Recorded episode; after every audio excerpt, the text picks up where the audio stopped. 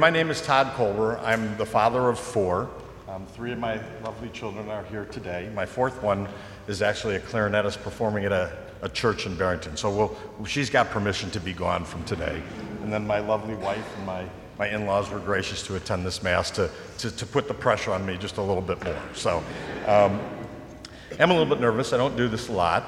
Um, so I thought I'd uh, attend the 9 o'clock Mass this morning and kind of settle my nerves and I watched Rich Hahn give this reflection, and he was amazing. And I turned to my wife and I said, I got to follow that. It was a mistake coming to the 9 o'clock Mass. And so uh, it, it just added to my, my nervousness. But Rich talked about the second reading quite a bit. He talked about hope and love and character. And as I was preparing this reflection, it was really character that I was thinking about in terms of, as a father and as a human being, what's helped develop my character. And I, the first thing that came to my mind was an event or an activity that took place uh, when I was in sixth grade. Uh, the very first part of the year, uh, I was a kid. I had Coke bottle glasses. All of us who are older know what Coke bottle glasses look like. And I had a, a bowl haircut. And I was singled out by a couple kids, and I was bullied very early on in my, in my, in my sixth grade experience. Um, I certainly wasn't going to go home and tell my parents because I was terrified of seeing my mother come into school and yell at everybody and get involved, so I didn't want to do that. I was too embarrassed and ashamed to go to teachers. I didn't, I didn't want to do that either. So uh, I decided to handle it myself, and I, I, fought back a little bit. And throughout the year, eventually their, their energy to bully me waned. Um, and I finished the second half of the year, and it went pretty well. At the end of that year, it was announced that our school was closing and we were going to merge with another district. In the neighborhood I grew up in, four houses down and across the street was another boy who was roughly, he was my same age. His name was Billy, but I didn't know Billy well because he didn't go to the same school as I did. I didn't really know why. Um, and when I got to school for st- the first, first week or so of seventh grade, I saw that Billy was at that school. Billy was a learning challenged, he was a little bit slow, and therefore he was also somebody who was very easy to signal out. And I saw him being bullied within the first week of seventh grade. And I decided to do Billy a favor. I decided that I was going to befriend Billy and I was going to spend my time making sure that nobody gave him a hard time. And, and I really thought I was doing him a favor. But really, what was happening was the Holy Spirit was intervening in my life because Billy was a tremendous gift for me and a tremendous help in establishing and building my character. All Billy knew how to do was give and love. That's it. He didn't ask anything of the world.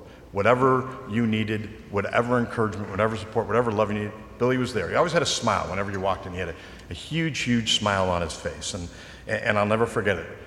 Through Billy, I learned what true love, true love is. Um, and it, it, was an amazing experience. It's not that my folks didn't love me, they just weren't very uh, outwardly affectionate. My father grew up in, uh, in the Depression era, so he was about work and providing for the family. He was a very solid father and a very good man but they weren't they weren't huggy, kissy, affectionate folks. And Billy, it was just all out on display for Billy. It was amazing.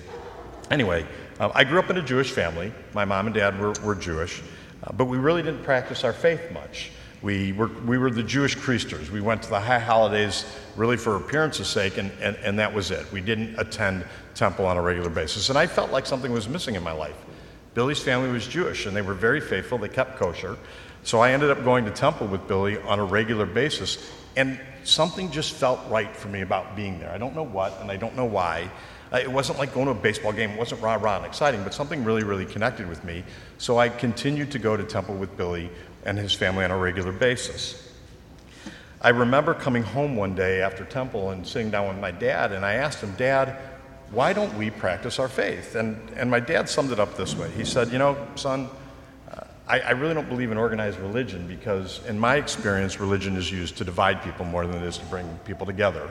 And I, I, understood later in life that my father grew up Jewish in a Catholic neighborhood, and he was given a hard time by the Catholic kids, and he was teased a little bit. So I'm sure that had a lot to do with forming his belief. Uh, but then he said to me, if everybody believed in the same God, if everybody was the same faith, I'm in. I'd sign up, I'd practice it faithfully, and I'd be there every day. But in light of that, I've chosen to take the Ten Commandments and follow that as the path that I'm going to choose for my life. And I figure as long as I'm living my life and following the Ten Commandments, all is good.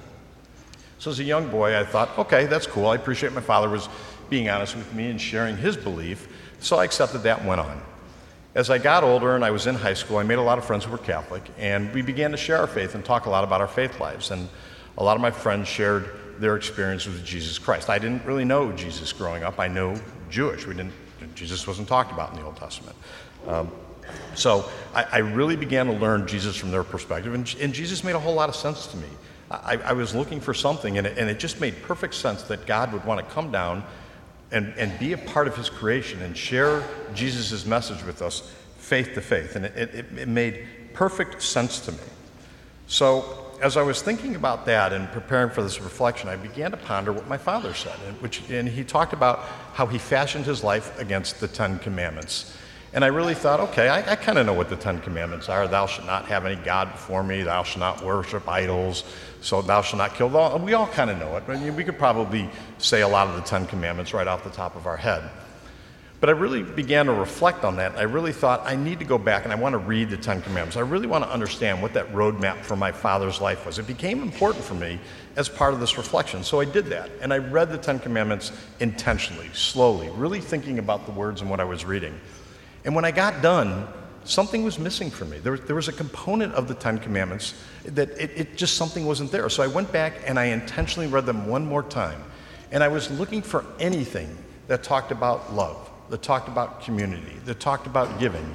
And, and it wasn't there. It, it wasn't there. So, you know, I, I just thought a little bit more. I, I was baptized in this very church by Father Hennessy in 1999. I spent the last 20 years listening to homily after homily after homily, and, and we have some amazing homilists, including Father Robinson in this parish. And it, it didn't really hit me until that moment in time that the Ten Commandments reads like a, a rules of the road book, almost like a, a code of conduct that you get from an employer.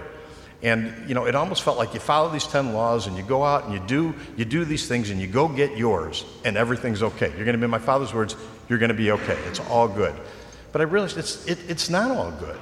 All the important things are missing. Love is missing. Community is missing. Giving is missing. The heart, the heart is missing. And it's not that my father and my mother and Jewish people don't have heart. It's just that the Ten Commandments, as the way my father fashioned his life, was missing components to me that were very important to me as a, as a, as a child. It, it felt really lonely and empty and, and kind of self centered. And I, at that moment, I thought, I really wish my dad were here. I'd really like to engage in this conversation with him because it's not that my father wasn't somebody of service. I, I watched him as I grew up. Uh, he was in the restaurant supply business, and whenever we went to restaurants, he would make time to go meet the manager, go meet the owner, and make sure that everything was as they needed, that they had what they wanted. And he wasn't doing it because of money, and he wasn't doing it because it was a job. He was doing it because it was how he was wired. That's who he was. And I began to think of the role models in my, my life. My, my wife, who's an extremely giving person, she gives a lot here. My father in law, who there's nothing you couldn't ask him that he wouldn't say yes to. And my best friend, who was amazing, he would do everything. He would find an excuse to say yes to anything that you asked him to do. I was surrounded by all these great people who knew how to love and serve. And it's really how I fashioned my life. It's why I serve here, and it's the message that I, that I want to give to my children. Because if I'm not, I, I, I fully believe I'm not here to buy a bigger house, I'm not here to get a better car. Yeah, I, we have those nice things, but that's not why I'm here. If I'm not here to serve, why am I here? And for me, that was the important message for my children. And, and, the, and the thing that I've tried to teach them probably more through doing than I do at speaking. I'm not great at speaking yet. Um, but it's certainly the message that I want. As, as a father, I'm, I'm far from perfect. I have four amazing and wonderful kids. They all have great talents, they have great gifts. They've been a, they've been a blessing in my life. But as somebody who was uh, put here to serve, one of the things as a father that I struggled with was how much do I serve my kids versus how much do I discipline them and help them to be um, self reliant individuals. So that, that's been a struggle in my life. But as I think about it, and as I thought about how I live my life, the message from Christ kept playing over and over and over in my head, which was just, just lead from love, lead from the heart. And just remember that do the best that you can, given the circumstances and what you know. We're, none of us are perfect. We're going to make mistakes. But if we do the best that we can, given what we know and given the circumstances, we do it out of love and we do it from our heart. In my Father's words, we're all going to be okay. thank you very much for giving me the time to talk to you this morning. And then uh, I hope you all have a great Father's Day and a wonderful Sunday. And in the words of another one of my mentors, I'll leave you with this it's all love. Thank you.